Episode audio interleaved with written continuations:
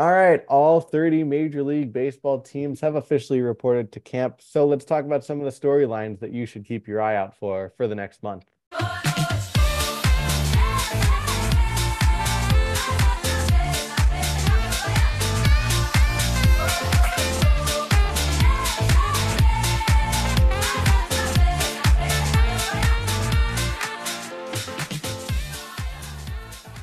Hello and welcome to this edition of Side Retired. It's Dylan Campione, Nico Fernandez, and Henry Kolani as always. And guys, we've officially reached the end of the off season. I know our Twitter account put out yesterday was the last Sunday without baseball until November. It's a good feeling to be back in the baseball mood. Goodbye to football. Goodbye to the NBA, and he'll say hello to Major League Baseball. But first, I'll say hello to you guys. How we doing?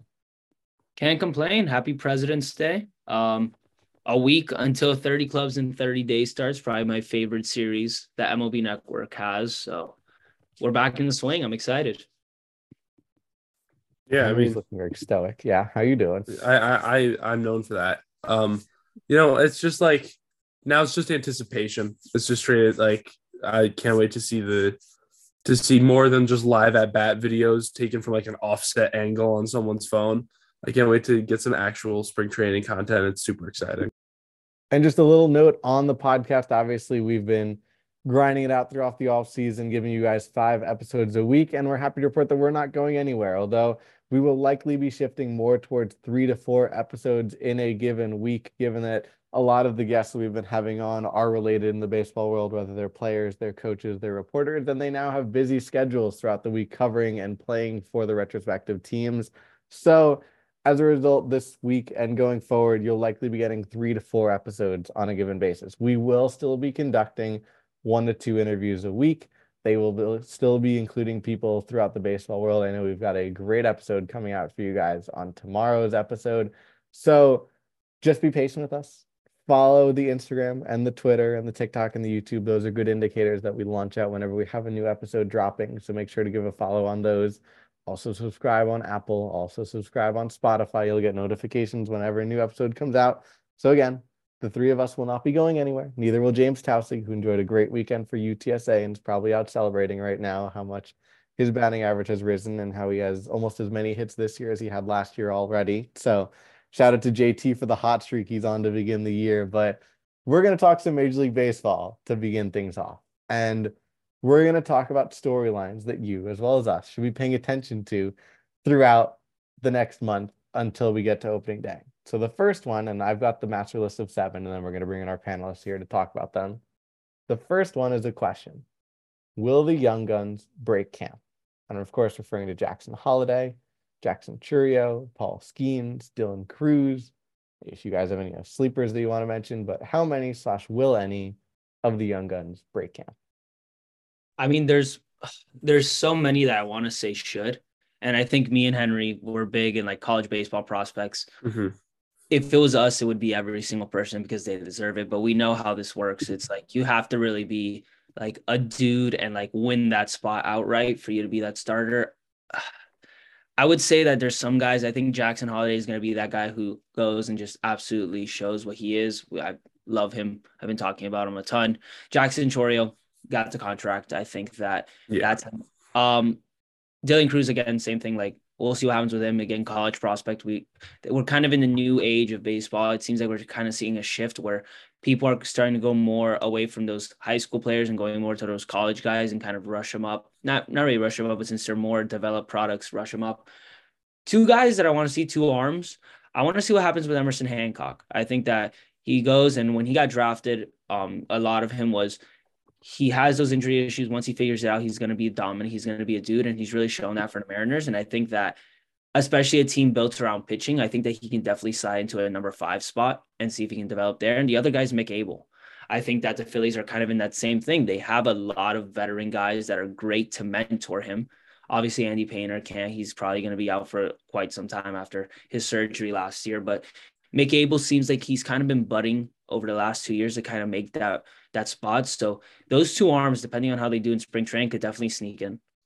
Yeah, I mean, I was really big, especially when Paul Skenes originally got drafted. I was big on the on the camp that he might be able to break to break camp on the major league roster. I don't know how realistic that's gonna happen. Like that's gonna be. Um, I mean, I feel like it would be the most Brewers thing ever to throw a hundred million dollars to Jackson Chourio and not have him on the opening day roster. It would be hilarious.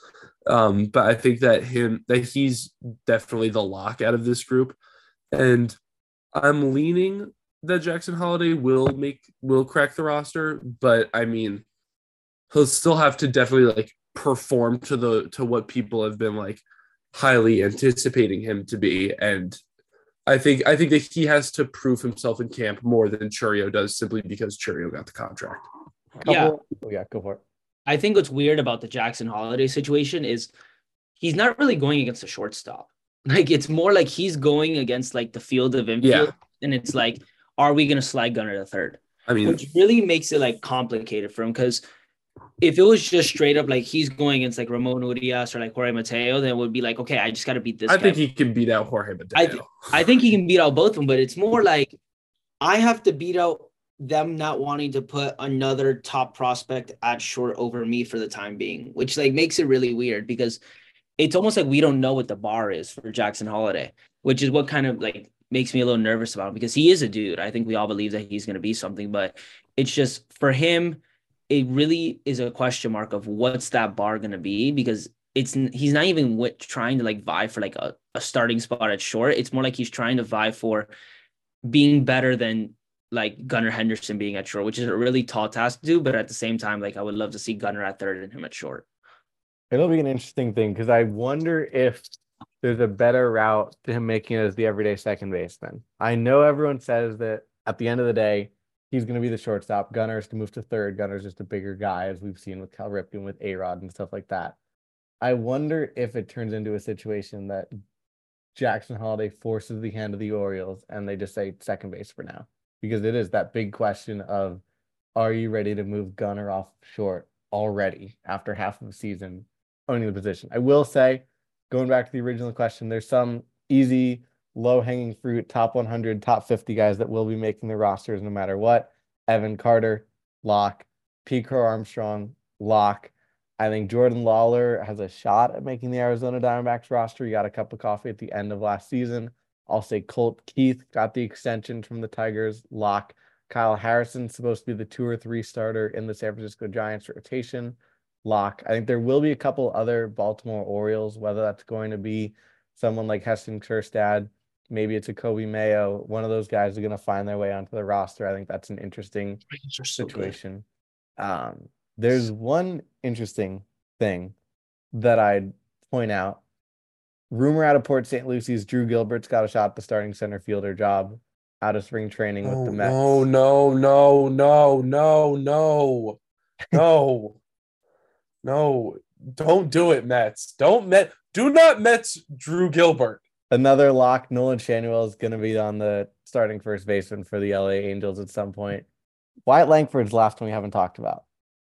Talented enough to be on an opening day roster, but they've got a they don't need lineup. It. Yeah, like why not give him a little more time? I, I bet he comes up this year. I don't think I don't think anybody's really arguing that.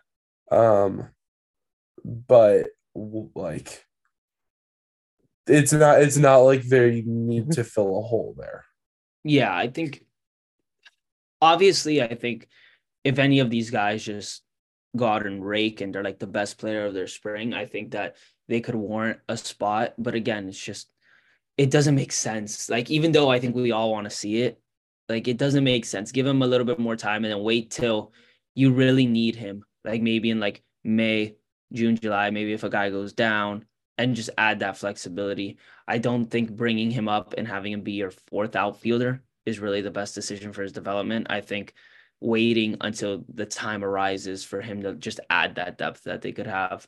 I, I think that's what's going to make sense for him, even though I could honestly say that if we're talking about guys who, based on what they've done in the minors, deserve to be on the major league roster, he's probably top 30, in my opinion. Mm-hmm. Number two storyline is just the Los Angeles Dodgers in general. You could throw them out there for a boatload of reasons. It's Shohei Ohtani in a new environment. It's Gavin Lux returning from an ACL surgery. But what we want to highlight here, Dodgers rotation is fascinating. Obviously, there's guys at the top that are locks. Yoshinobu Yamamoto is going to be the opening day starter, which again, fascinated to see him pitch in spring.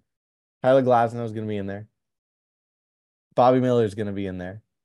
And then they signed James Paxton, who's apparently going to be healthy for opening day.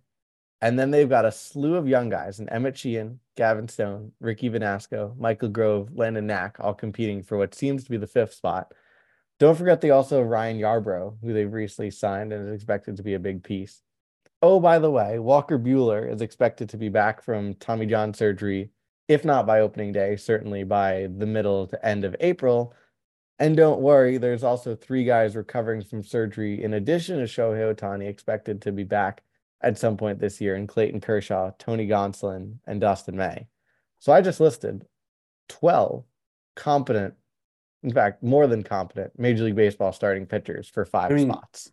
And yet they don't, but that's the thing. They don't need it to necessarily be a competition because that's not how the Dodgers treat their pitching. Like they don't they don't treat their pitching like, oh well, we got like five young guys competing for this one spot. It's all right, we're just gonna throw all of these guys out there. They're all gonna get 75 innings, and we'll just like have them start when we need them to, and they'll all have like three fours for the for the year. And like and and and that's and like they do relatively low innings with guys with disgusting stuff. And they just sort of have that solid young depth that gets them through the regular season. It, doesn't necessarily always translate to the playoffs, which is where I think that that's a big part of the reason why they get into trouble because they don't have necessarily the same star-studded pitching that sort of gets you through the playoffs. They don't have the Jordan Montgomerys who are just going to workhorse you through seven innings of two-run ball. But in the regular season, having six different young guys who could give you a four-inning start whenever you need it, like – that's how they that's how they do well and that's how they get through injuries that we've seen.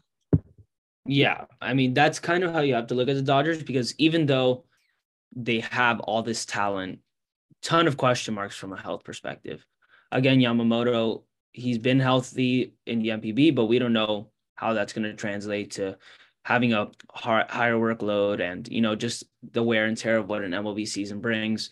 Glasnow obviously has um injuries Kershaw, again, coming back from injury, Buehler coming back from injury. The Dodgers are in this weird spot where they just have so much and like it's how do you utilize a guy like Emmett Sheehan, a guy who showed that he can start and be a very good starter for your team, but you're it's just there's so you don't want to say you don't need him, but you, you don't. don't. Like it's like that's the thing. Like that's why I didn't want to say it because like it's like you don't like and the thing is, like, what do they need? They don't need anything as of now. Like, there's not one hole in this team.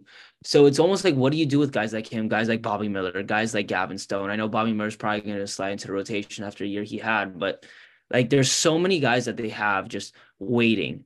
And it's, you can only put so many guys in the bullpen. Like, you already have Evan Phillips, you already have Brusdar Graterol, you already have Alex Vesia, you already have, is Joe Kelly still with them? Mm-hmm. Yes, you already have Joe Kelly. Like you have a good bullpen. So it's like there's zero idea of where to put them. And it's it's a lot different from guys who are like, oh, they got their cup of coffee and they didn't really perform. So we're gonna give them some more time to develop. A lot of these guys, like Emmett Sheehan's the guy that I've just been staying on.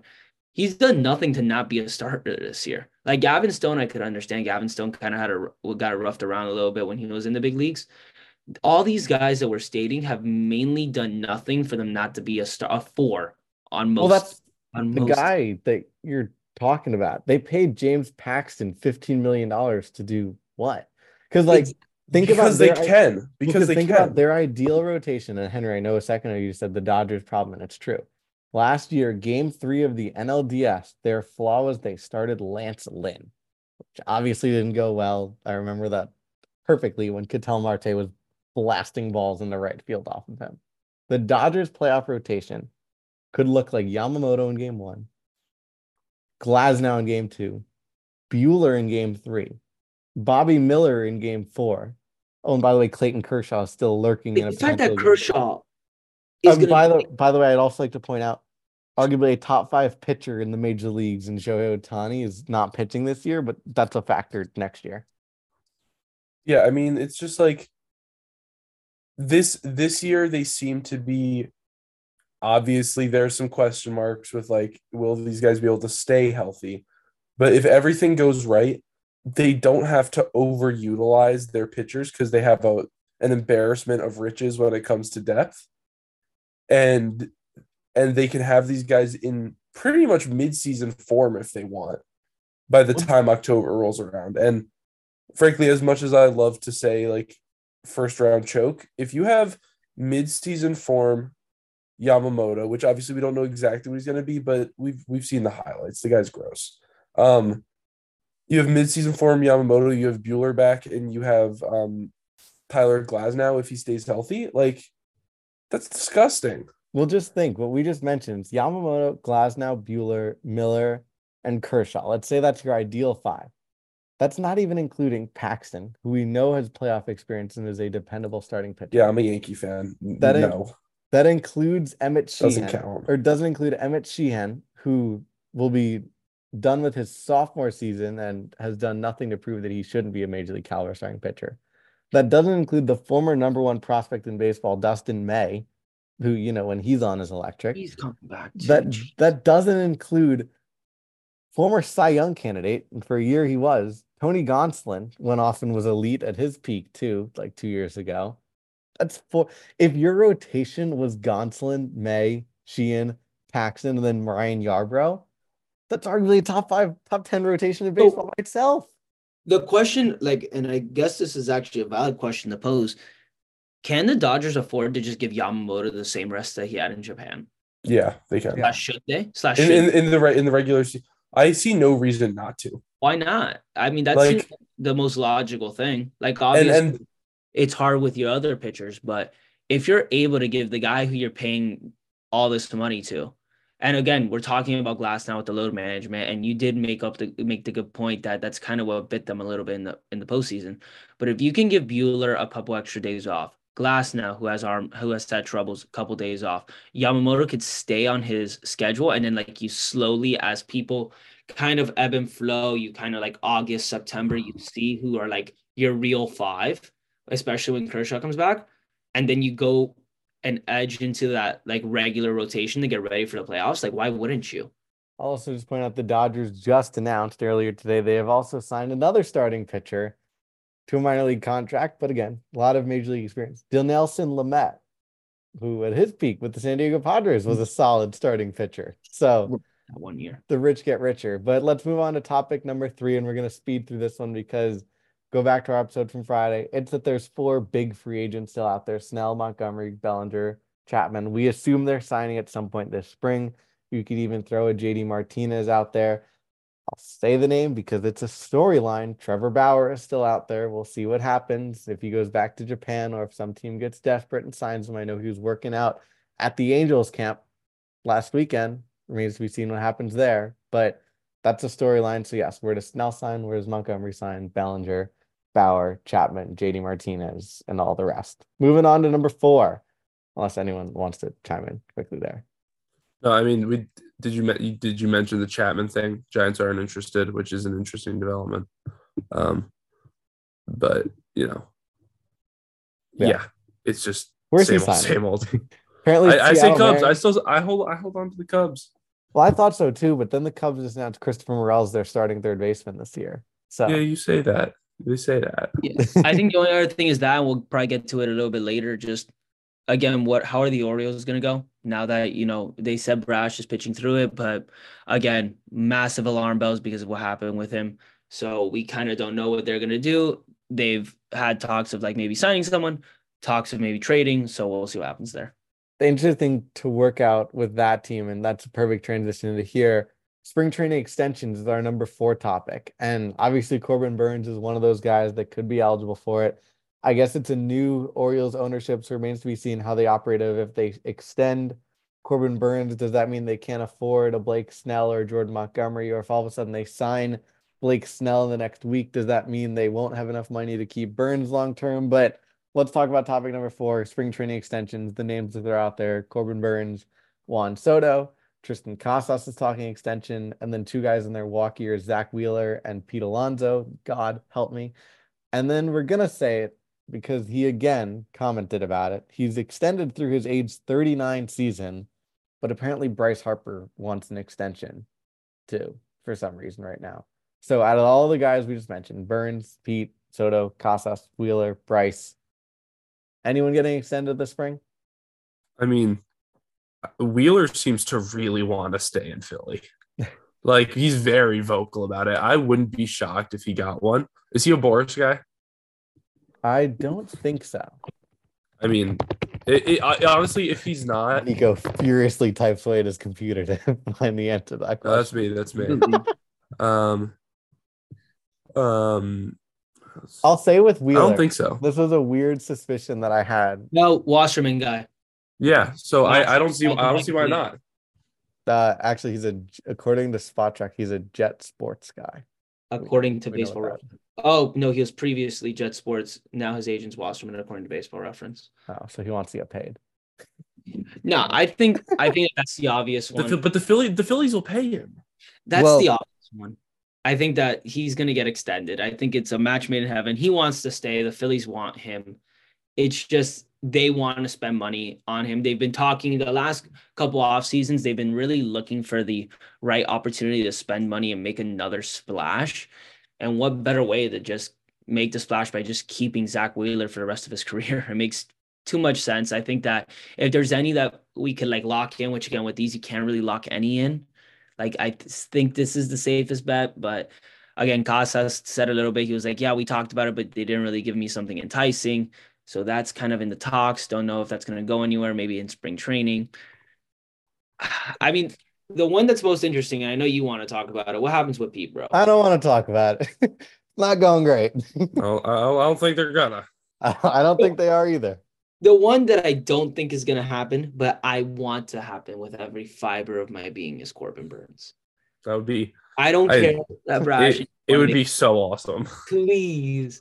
And like the fact that me and Henry are fam, uh, we said it last time episode. Like the fact that me and Henry are fanboying over a team that's going to demolish us this year is terrible. I'm, I'm gonna be applauding them as they But do it. please extend Corbin Burnes, like, ah, y- because I don't think they're going to get him in free agency. I think one team is going to overbid.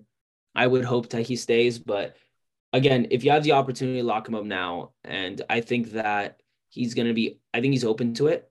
Um, I think especially once he gets situated, I think he will be open to it because of what they've developed there and what um the new ownership and all the stuff we've talked about. That's the one that I would want to see the most, but the safest bet, Zack.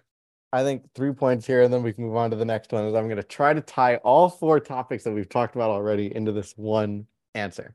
One, I think we can all agree Juan Soto isn't happening as much as would love for that to happen. I well, think actually, I don't know. I think if you went to him right now and said 10 years 600, he might still say no and want to test out the market. yeah, he'll absolutely say no. Uh, topic number two, Pete's not happening either. We've heard Pete even mentioned a couple days ago that like, no, the Mets haven't even offered me a contract extension. Versus David Stearns a couple days ago said on a podcast where they're like, when's the Pete extension? He's like, if you could set up the press conference for us, that would be great. So seems like there's a disconnect on one of those sides, but we'll see what happens on that front. But then me tying it together, the two people I think could and won't get extended. The one I think does happen, Jackson Holliday. I think that's how they end up getting him on the opening day roster as they say, here we go, 10 years, 150, let's get it done. Could happen. And the guy that I don't think gets extended is Zack Wheeler versus that was the guy you were most confident in because Yeah, let's pretend we're Dave Dombrowski for a second. And Nico, you know the Dombrowski tendency. It's spend as much money as possible. Like, don't care about prospects. Win right now. So you go to Wasserman and you say, Hi guys, what would you like for Zack Wheeler, who came in second place in Cy Young two years ago? And you know what he says? Eight years, 250. Which I don't think is crazy because Gerrit Cole got what, 10 years, 310? And now Yeah. an inflated market, maybe eight years, 250, maybe even Wheeler goes 10 years, 300, whatever. They say that's cool. You came in second in Cy Young. Let's go sign the guy that just won the Cy Young for half that price.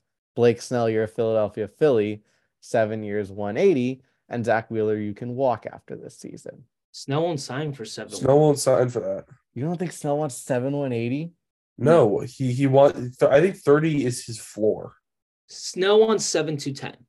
Okay, so if Wheeler asked for 300 and Snell asked for 210, you sign Blake Snell. you rock for one year with a trio of Nola, Wheeler, Snell, and then after this year, Snell just takes Wheeler's spot as co-ace with Nola. I think that's like great in theory to say, but I don't think that they're interested in in Snell. I Oh, don't yeah. like, like I don't think they're gonna Yeah. go for that mainly because again I'm just and it- trying to think who it- signs I think guys. I think also I No think one. also the other thing is um like Zack Wheeler is very similar to what Gerrit Cole was before 2023 of yes, technically he hasn't won a Cy Young, but a lot of people would take him over a lot of Cy Young award winners because Yeah. he know every year he's going to be one of those guys that's going to be Yeah. in that conversation. Like you don't have to you can close your eyes, pick a year from now from the last 5 years and the next 5 years and you're going to be like who's one of the best pitchers in the NL? And the answer is going to be Zach Wheeler. So that adds a lot of value. I'm like, also just- fascinated. Fascinated to see how this Bryce Harper conversation. Remember goes, when 'cause he was a fringe work? guy on the Mets? Thanks. Great. Remember when was that Okay, DeGrom and Wheeler and Matt Harvey? And Steven Matt Harvey. and Steven Matz. And Noah Syndergaard. Then Bartolo Colon. Dang it. God, that's, that's Dude, ridiculous- imagine if you would have beat the Royals. Thanks. uh, moving on to topic number five. We've just got the general topic, and it seems to happen every year. Some trade's going to happen, whether it's Jesus Luzardo, whether it's Edward Cabrera, Dylan Cease. Can't really think of anyone on the position player market because it seems to be all focused on pitchers, but always keep your eye peeled on the potential trade market that's happens. There's always going to be an injury that happens at spring training. Unfortunately, it's every year, whether it's Edwin Diaz or Rhys Hoskins or Gavin Lux or Kyle Schwarber a couple years ago. Someone gets hurt. The benefit, in quotes, of this year's class that if you end up losing, and I don't want to put names out there, but this is what came to my mind. Gerrit Cole gets hurt. I don't think the Fuck Yankees- you. I don't Knock on wood. Fine. Just knock on Knock wood. on wood.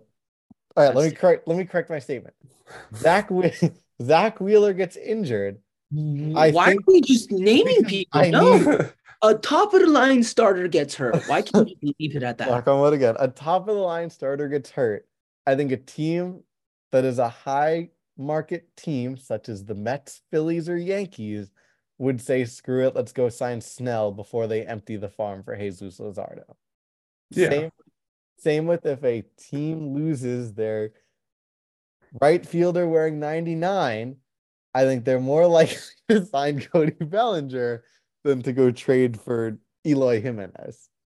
Dude, Dylan tries. Why to- would we why would why would we trade for Eloy Jimenez after Alex Verdugo got hurt? Why would we why would we do that? Yeah, I It think doesn't make any sense. we talked about it a little bit. The team that makes the most sense that you have to watch for is the Orioles because it's again, it's a question of are they going to do it now? Which again, I think as Bradish develops and we see what happens with him through the rest of spring, we see and like who's on the chopping block because I think if they do make a move, they have a plethora of guys, and I don't think there's one in particular that you can really say is going to get traded. I think it's more like what who does that team like? Um, I know for Miami, again, Jesus Luzardo, and for the White Sox, and Cease, I think those are two um maybe similar, but I think in another way vastly different because I think the Marlins are actually willing to negotiate, and I think the White Sox are really like having the ceiling and hoping that a team gets desperate. So I think the one that makes more sense is Luzardo, but again, the team to watch right now is is like you said, you don't even have to go and and say if a frontline starter got hurt, the number two for the Orioles got hurt, and everyone's just on the edge of their seat now. Already stuff with the Orioles and Hazel Luzardo came out like the same day that the news about Kyle Bradish get out. So again, just who's on the chopping block there because there's a lot of guys there that don't fit kind of in their future because maybe of like position clocks and things like that. So they have the flexibility to make a lot of moves. Edward Cabrera for Ji Hwan Bae. Make it happen. Peter Bendix, new in Miami. Let's spark things up. Let's see what happens. That's all I'm going to say. The last time I made a prediction like this, I forget what happened, but I remember that I said something stupid. Oh, yeah, it was Bobby Witt. And then 24 hours later, it happened. So I'm going to say Edward Cabrera, Miami Marlins, headed to Pittsburgh. Ji Hwan Bae, make it happen. I don't think it's gonna be that. I think that's an interesting trade, but I don't know. That would be so stupid for the Marlins to do that. Clip. Get ready, Finley, to post this tomorrow. Number six, the Oakland, Vegas, Sacramento homeless Please. A's. Please let it fall through. I don't even like. That's just we're gonna say that's the storyline to keep your eye on. Apparently, they're talking to the mayor of Oakland about if all of a sudden the A's move to Vegas, but the A's allow the the Oakland allow stupid so many variables. But Oakland City allows the A's to stay while the stadium in Vegas is being built. Oakland will be guaranteed an expansion team in 2032. At the same time, Sacramento has pledged that the A's can use their stadium from 25 to 27 in the hopes that in using that stadium for three years, it proves that they're eligible to get an expansion team in 2032. There's rumblings that Nashville's like, hey, just come east and use our place for a couple years. And then we had last week that uh, the great Scott Crawford of the Canadian Baseball Hall of Fame said, yeah, Montreal's ready for an expansion team. And then we had our buddy Gabe, Gabe Klobosits come on the podcast last week and say, you know what, Buffalo, why not? So, so we're just gonna have a 40 team league soon. it's gonna be fun. Expansion is on the horizon at some point soon. You're gonna get some rumors in some capacity over the next month, but more importantly, I think Oakland situation gets somewhat resolved over spring training, given that I think he gets retconned fully.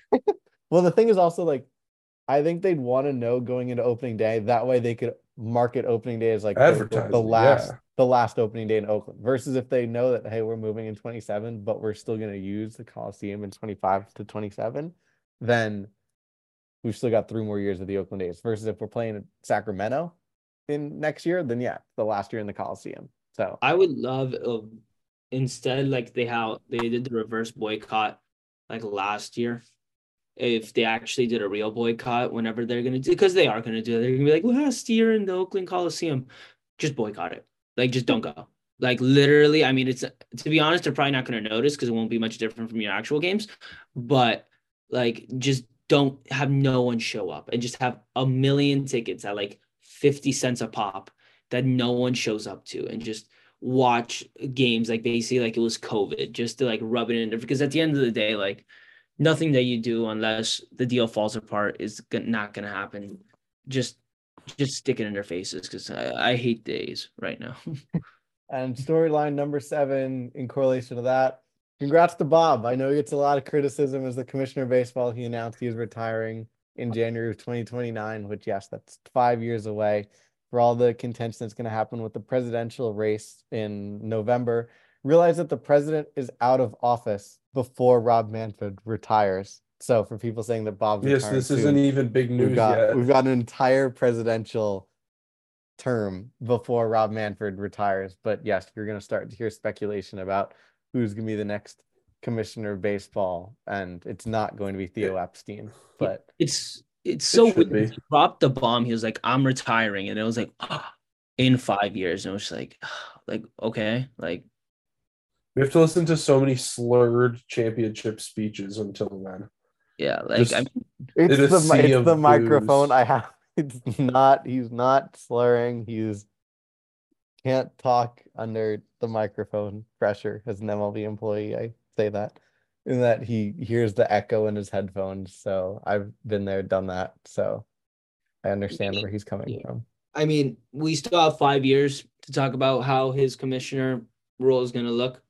Um, a lot of ups and downs. I mean, I think again mainly downs. Not CBA, true. Like he he got mainly the, mainly downs. He got through the lockout yeah, he got through it, but he, he also, got through the lockout, but he also that's like saying that Herbert Hoover got through the great. Well, okay, let me let me defend the commission. Yeah, that's not, great, great comparison. Not just because I'm somewhat of an MLB intern, but I need to defend Rob a little bit in that the role of the commissioner is not to facilitate the league. It's to be an employee and a spokesperson for the 30 owners. At the end of the day, we can agree that the negotiations and what ended up being the bargain definitely was leaning towards the owners once again.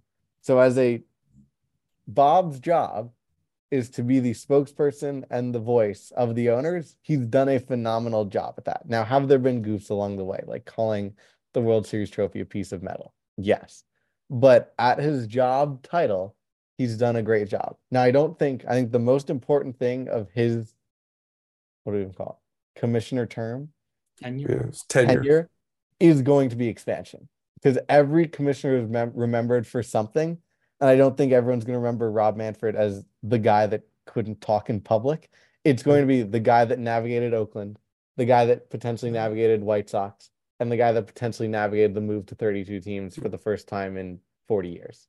I disagree. I think the only thing I think that that's what he needs that to happen because yes. I think I the, again the the two biggest things, the big three biggest things of his thing of his tenure right now have been lockout, really big rules, which again that's kind of the bright been the bright spot really. Oh wow, great rules. Um, and then the third will probably be calling it a piece of metal. Really? like again. Is it just my echo chamber that still thinks about this? Which?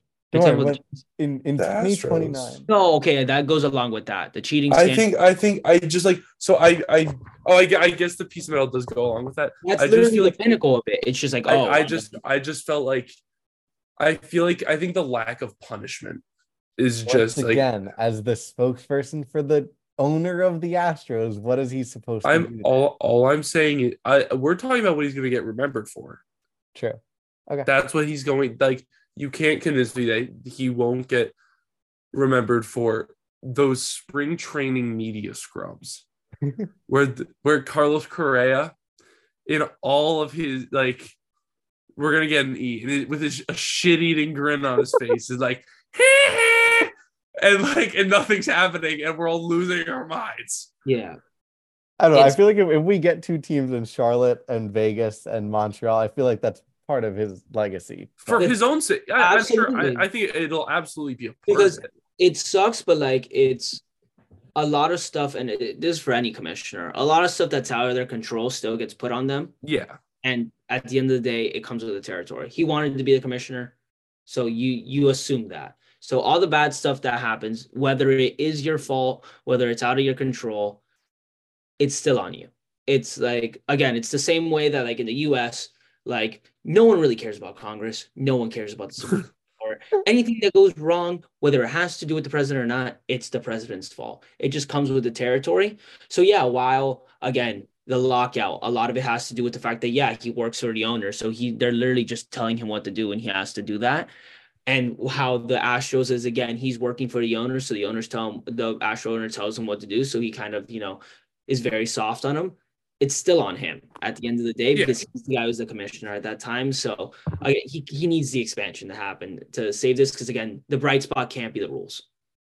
I get it. I like it. And so obviously a lot of storylines to follow. We will be with you covering it all throughout spring training. Again, as a reminder, we'll be transitioning more towards three to four episodes a week as opposed to the normal five, we will still be giving you interviews one or two times. And of course, three of us will be talking baseball and all the biggest storylines once or twice a week as well. So, Spotify, YouTube, Instagram, Twitter, TikTok, at Side Retired Pod to get all your latest updates. And of course, I can tease we pride ourselves on being a good podcast. We got a great interview coming up for you guys tomorrow. So for Dylan, Nico, and Henry, until the next time, the side is retired.